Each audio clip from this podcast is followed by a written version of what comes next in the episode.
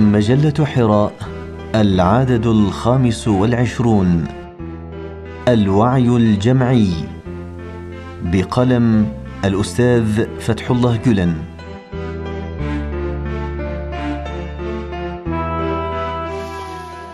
إن أشد الفترات تأزما في حياة الأمم هي الفترات التي تعيش فيها حالة تغير اجتماعي وتعيد فيها تشكيل بنائها الذاتي من جديد.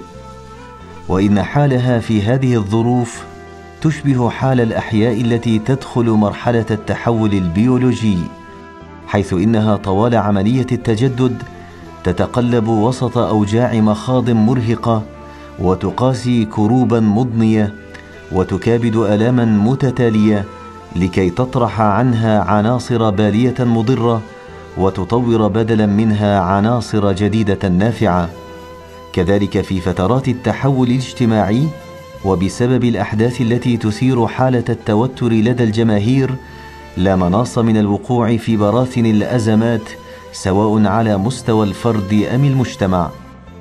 أما إذا تجاهلت عملية التخطيط والبناء الثوابت التي أبرزت جدارتها مرارا عبر اختبارات عديدة فسوف تزداد الأزمة تعقيدا وتؤدي بالمجتمع إلى أخطاء فادحة إذ قد يقع العقل والمنطق في هذه الأحوال صريعا أمام العاطفة. وقد تنفلت الأوضاع فيؤدي ذلك إلى انحراف عن الخطط المرسومة.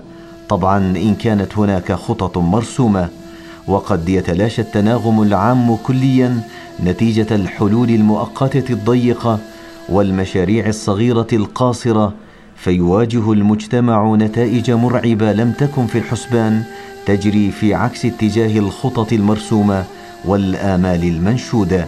وبالتالي فقد تندفع الجماهير وكذلك القيادات التي توجهها كما نلاحظ ذلك كثيرا إلى تصرفات عاطفية طائشة في المواقف التي تقتضي التعقل والتبصر والتدبير. ومن ثم يؤدي ذلك إلى ألوان من الهدم والتخريب في مرحلة البناء والتكوين.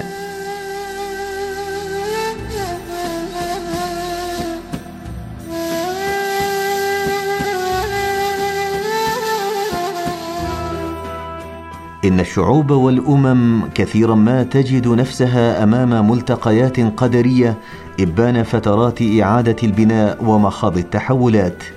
تلك الملتقيات قد تحمل في طياتها إمكانات الرقي والتألق الباهرين ولكن قد تنتهي بها بسبب اندفاع الجماهير وجشع المتمركزين في القمم إلى انهيار فجائي لكل ما تم بناؤه حتى تلك اللحظة والعودة إلى نقطة البداية من جديد. وتلك لعمري مأساة قلما خلت منها حقبة من الزمان.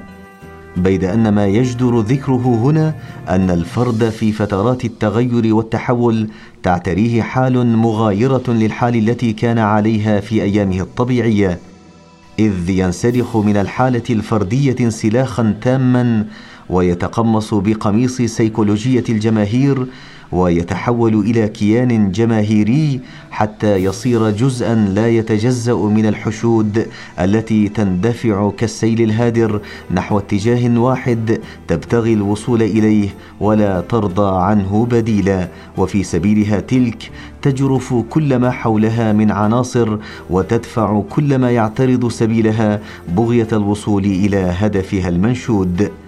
وإن الأفراد الذين تعرضوا لتحول ذهني كهذا لا يستطيعون أن يعملوا بعقلية الفرد المتثبت الممحص البصير بل يندفعون مأخوذين بسيكولوجية الجماهير وعقليتها منقادين لتوجيهاتها منصاعين لأوامرها. وإن ذلك النمط السابق من هذه العقلية ومفرزاتها يختلف تمام الاختلاف عن نمط عقلية الوعي الجمعي ويتناقض معه تمام التناقض في مقاصده ومآلاته. إذ إن النمط الأخير ينبني في أصله على التعقل والتمحيص والتثبت والتروي وملاحظة الحاضر والمستقبل معا في التقدير والتدبير ومعاينة الجزء مع الكل جنبا إلى جنب في آن واحد. ومن ثم كنا وما زلنا نحض على ذلك النمط من الوعي وننصح به باستمرار. فبينما تطغى على النمط الأول عواطف غير منضبطة وحماس غير متزن وانفعالات غير منتظمة يتألق في النمط الثاني التعقل والتبصر والانضباط والانتظام والحذر والتثبت. وقد يبدو كلا النمطين من التفكير والسلوك متشابهين للوهلة الأولى من حيث الصورة الحركية والوعود المستقبلية التي تبشر بها إلا أنه من المستحيل تجنب وقوع عواقب تتناقض مع جوهر الحركة وأهدافها في النمط الأول في حين أنه في النمط الثاني لا مكان للتعثر والانتكاس والفشل بالقدر نفسه على الإطلاق. إن الوعي الجمعي بالمفهوم السابق يحمل في أعماقه أسباب وجودنا وأسرار بقائنا أمة إذ يستقي مادة حياته من منبع ثقافتنا الدينية وهويتنا الذاتية. وبفضله تتناغم مكارم الأخلاق مع الحياة الاجتماعية. إن الأفعال التي تصدر عن الأفراد ذوي الوعي الجمعي تنسجم فيها العاطفة الجياشة مع السلوك الواعي المنتظم والحيوية المتدفقة مع الإقدام المتبصر المتزن. وإذا ما تم تثمين هذه الأفعال في فترات التحول فإنك لن تجد ميزانا يستطيع أن يوفيها قدرها لأنها قد بلغت قيمة ما بعدها قيمة بالدور العظيم الذي قامت به وشتان بين وزنها في مثل هذه الظروف الحرجة ووزنها في الأوقات العادية. أما الأفعال التي تصدر عن الحشود المندفعة بسيكولوجية الجماهير فإنها لا تخلو من أخطاء كبيرة واضطرابات مدمرة.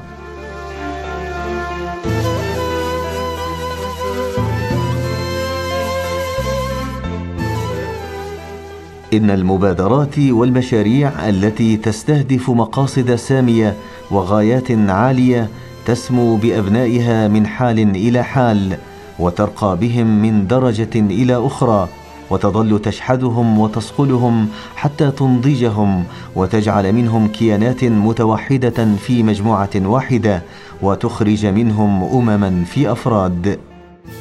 ولا شك أن أصحاب المشاريع الكبرى إذا نجحوا أثناء إنجاز مشاريعهم في أن يقدموا العقل على العاطفة والتجربة والملاحظة على السلوك الحماسي وأن يحيطوا مشاريعهم بأنوار الرسالة الربانية إذا نجحوا في ذلك فسوف تدخل الحشود المندفعة بالعاطفة تحت تأثير تلك الحركة الحكيمة المتثبتة المتوازنة وتنخرط في سلكها وترقى في تحركها إلى موقع التعقل والاتزان والانضباط فتلتقي مع أرباب الاستقامة وأهل الاعتدال على خط واحد. وهنا بالتحديد سوف يبرز أرباب المستوى ممن تفوقوا على الجماهير تبصرا وحكمة وفكرا ليتفاعلوا معهم ويقاسموهم عواطفهم الجياشة وحماسهم المتدفق وبالتالي سوف يظهر فضاء مركب عجيب من حركة العقل والعاطفة. وهكذا فإن الأفراد الذين لا يستطيعون بحكم مزاجهم البشري أن يكونوا رجال تعقل واتزان في كثير من الأحيان بعد تسرب هذا الفهم الحكيم إلى وعيهم وشعورهم وتشربهم له وبعد تقلبهم في بوتقة الوعي الجمعي وانصهارهم فيها وبعد قبولهم هذه الخميرة الحيوية واستيعابهم لها ودخولهم في مراحل تحولية جوهرية وتشكلهم فيها فإن هؤلاء الأفراد سوف يتسامون إلى مرتقى عال وفضاء واسع يصبحون فيه أبناء مثاليين لمجتمع مثالي. وإن جميع التحولات التي تحصل في هذه الوتيرة الكريمة قد لا نجد لها تفسيرا معقولا للوهلة الأولى وقد تبدو لنا وكأنها تحدث في عالم من الخوارق بدفع من قوى غامضة خفية. بينما يمكن إرجاعها جميعا إلى مرجعية أساسية حيوية ألا وهي هويتنا الذاتية وشخصيتنا الثقافية المعنوية التي نهلت من روح الدين وتغذت بجوهره وتشبعت بحقائقه الخالدة. وإنه لمن الحقائق الكبرى التي لا تقبل الشك والمراء أن أبناء أمتنا النجباء بفضل هويتنا الذاتية هذه قد اجتمع شملهم والتأم شتاتهم حول فكرة واحدة وعاطفة واحدة مرات عديدة طوال التاريخ فانتظمت صفوفهم على غايات متبادلة وأحلام مشتركة وخفقت قلوبهم بنفس المشاعر والآمال ودافعوا جنبا إلى جنب عن القيم السامية نفسها وكافحوا صفا واحدا من أجل المبادئ العالية نفسها. واستبقوا فيما بينهم دون توقف أو فتور لتحقيق الرؤى المنشودة عينها والمقاصد السامية نفسها.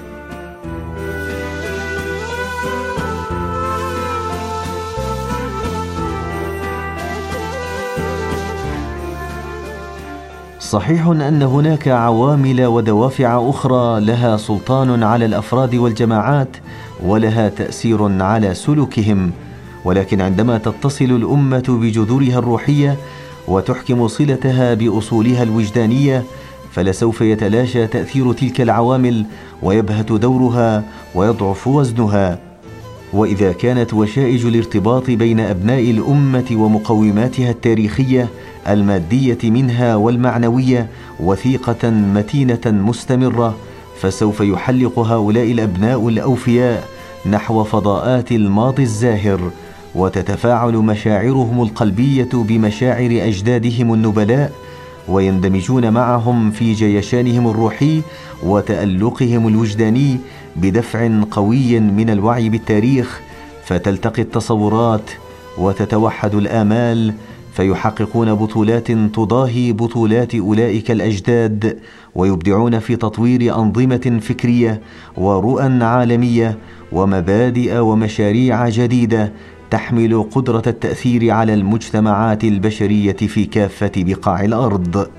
ويمكننا أن نذكر لذلك نماذج بطولية عديدة في باب تاريخنا التدافعي التحاسبي مع القوى العالمية الكبرى مثل ملحمة مؤتة ورائعة القادسية ومعركة ملذجرت وأسطورة جنقلعة.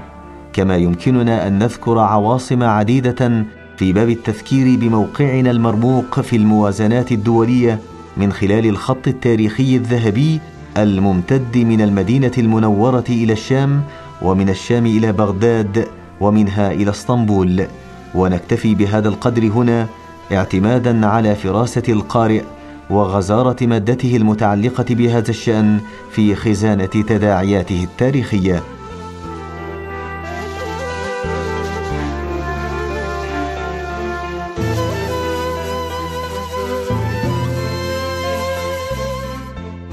لقد دخلنا في هذه الأيام مع الأمم والشعوب المرتبطة بنا في سلسلة من التحولات والتغيرات.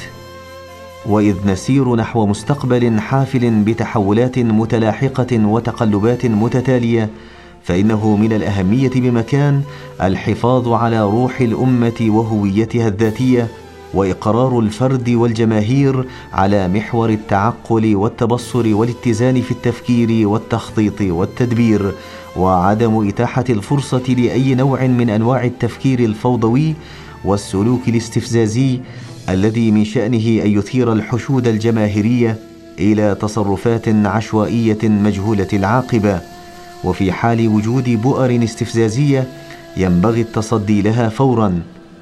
وإن اتباع هذه الخطوات واتخاذ تلك التدابير مهم جدا بقدر أهمية الإرشاد إلى الله سبحانه وتعالى والجهاد في سبيله بل قد يكون أهم منهما وأخطر في الظرف الراهن بالذات. ولا يغيبن عن البال ابدا أنه من السهول بمكان أن تتحول الجماهير الحاشدة من الألفة إلى البغض ومن الوحدة إلى التفرق ومن التحرك المشترك إلى الفوضى والتمزق. لذا ينبغي ألا تتاح الفرصة لأفراد الحشود العشوائية في أن يجرفوا أنفسهم والأمة التي ينتمون إليها نحو عواقب مأساوية بسبب معالجات متعجلة متسرعة أو تحت تأثير بعض النفوس المولعة بالمغامرات. أجل ينبغي التصدي لتلك النفوس المغامرة حتى لا تعبث بمقدرات الأمة وبالمقابل يتطلب الموقف توجيه الأنظار باستمرار إلى الأبطال المخلصين الذين يمثلون روح الكتاب المجيد وجوهر السنة النبوية الشريفة.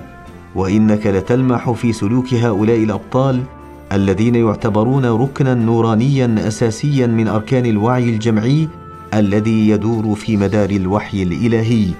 إنك لتلمح التواضع والانمحاء ونكران الذات بدل السعي وراء الشهرة والمناصب والإيثار بدل الاستئثار والحرص على مصالح المجتمع بدلا من المصلحة الذاتية. إن هؤلاء الأبطال يحملون في جوانحهم هموم المجتمع كله هموم يومه وغده وهم يشعرون في أعماقهم بمسؤولية تاريخية تجاه حاضر الأمة ومستقبلها. وبالتالي فبينما تجدهم يزأرون بأفكارهم بشجاعة منقطعة النظير حينا تلقاهم في حين آخر وقد اعتراهم الهم المقلق وأصابهم الأرق المضني وذهبت بهم التوجسات مذاهب شتى حرصا على حياة البراعم الناشئه من الضياع.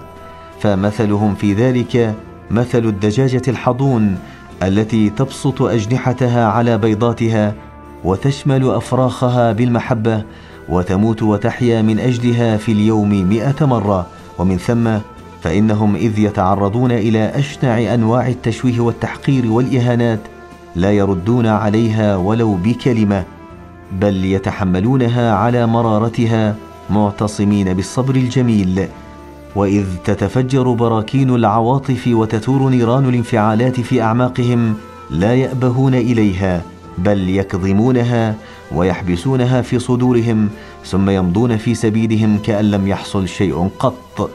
إن هذه النفوس المتدفقة بمشاعر سامية لن تحجم ابدا عن أن تقبل على الموت بابتسام أو أن تضحي بأرواحها من أجل الآخرين ببسالة مذهلة أو أن تسج بنفسها وسط النيران كإطفائي شجاع بكل سعادة لإنقاذ من يستغيث بها وهي إذ تقوم بهذه البطولات الفريدة يتوهج ألق الشعور بالمسؤولية على ملامحها وتتجلى لذة العبودية وخشوعها على تصرفاتها إنهم لا ينتظرون جزاء ولا شكورا مقابل تضحياتهم النبيلة بل لو استنجدهم أحد فلم يسرعوا إلى نجدته في الحال عدوا ذلك جريمة لا تغتفر واعتبروا أنفسهم غير أوفياء وبادروا إلى محاسبة أنفسهم وتعنيفها. قلوب هؤلاء المخلصين تخفق بالأمل في كل وقت. وإنك لن تجدهم مقصرين ابدا في استثمار الطاقات والإمكانات المادية والروحية التي تدعم مشاريعهم وتحقق خططهم التي رسموها وفقا لخريطة آمالهم واعتبروا إنجازها اسمى أمانيهم. وهم في كل ذلك لا يبتغون سوى مرضاه الله تعالى والتحقق بمعاني الإخلاص المحض حتى إذا ما منحوا دون سؤال منهم مكافأة مادية أو تنزلت عليهم مواهب روحية وموارد وجدانية لقاء خدماتهم أو مكابداتهم فسوف يترددون بين هواجس الخوف من أن يكون ذلك استدراجا من الله وابتلاء وبين فرحة نوال النعمة العظمى والإعلان عنها فتجد عباراتهم تتراوح بين مشاعر الخوف والرجاء فهي وجلة مرتعشة متعثرة عند شعورهم بالخوف مشرقة مبتهجة ممتلئة ثقة بالله سبحانه وتعالى عند إحساسهم بالرجاء وهم بين هذه المشاعر وتلك يواصلون حياتهم ابطالا للمراقبة ورموزا للتبصر واليقظة.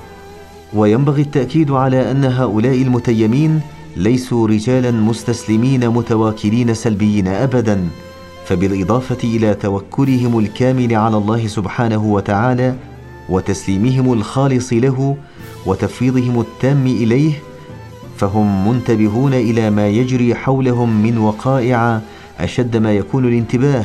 حساسون تجاه ما يحدث في الساحة من تحولات وتقلبات أشد ما تكون الحساسية بل ويتخذون إزاءها مواقف واضحة وحاسمة ويتفاعلون معها تفاعلا حكيما وبصيرا فهم لا يتعثرون بعواطفهم أبدا لا في شؤونهم الدنيوية ولا في شؤونهم الأخروية ويزنون كل حركاتهم وسكناتهم بموازين الأوامر الإلهية. ويراعون مستوى الفهم البشري في مقولاتهم وخطاباتهم وتفسيراتهم. ومن ثم تأتي قراءتهم ورؤيتهم لحقيقة الكون منسجمة مع الفهم البشري.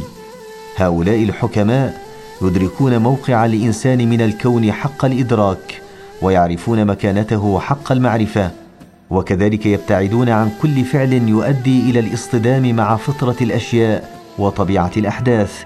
ويسعون دائما إلى أن يكونوا متوافقين متآلفين مع السنن الكونية.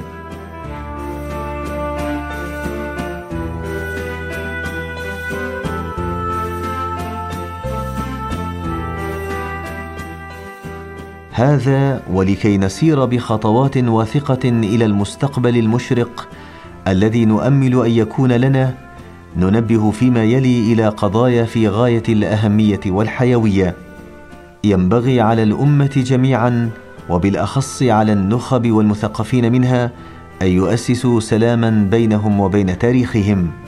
إن كل حركة تجديدية وعملية تغييرية تم وضعها من أجل إنشاء المستقبل ينبغي أن يتم التخطيط لها بناء على مقوماتنا التاريخية وجذورنا الروحية.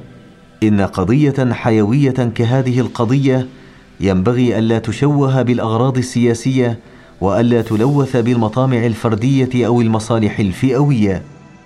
يجب أن يوضع في الحسبان أن المساعي والجهود التي تصب في هذا الاتجاه قد تعترضها بعض المضاعفات الجانبية المفاجئة حتى وإن تم اتخاذ كل التدابير اللازمة.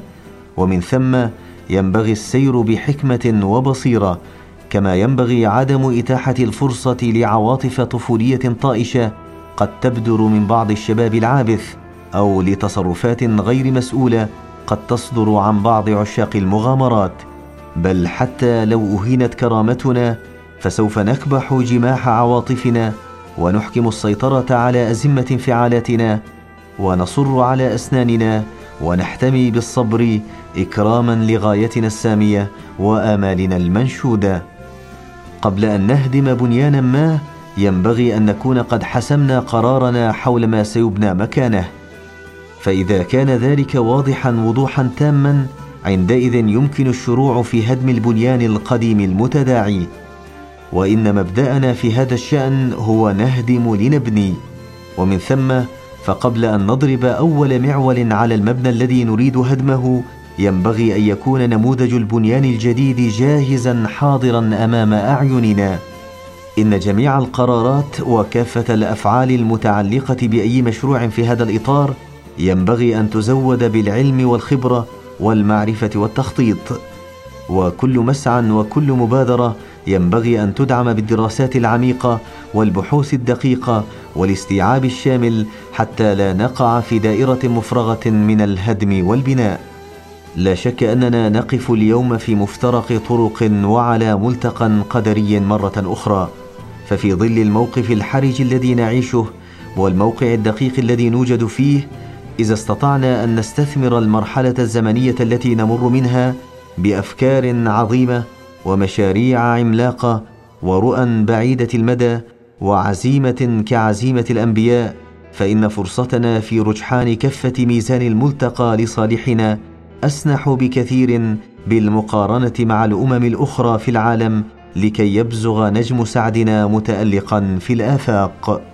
إننا نعاني اليوم من مآس حقيقية وهشاشة اجتماعية واقتصادية ناهيك عن الفوضى الذي لا تسأم بؤر الفساد الداخلية والخارجية من إثارتها واستفزازها.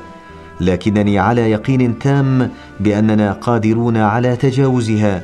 إذ إن سنة الله اقتضت ألا تستمر وتيرة السقوط والتراجع إلى الأبد وألا تسير عجلة الأحداث والوقائع في اتجاه واحد قط وألا يمتد سلطان الليالي إلى أبد الآباد. فكم من مرة دار الزمان دورته فتألقت خرائب الديار بلآلئ العمران من جديد وعادت يد الأحداث التي تسير في خط دائري.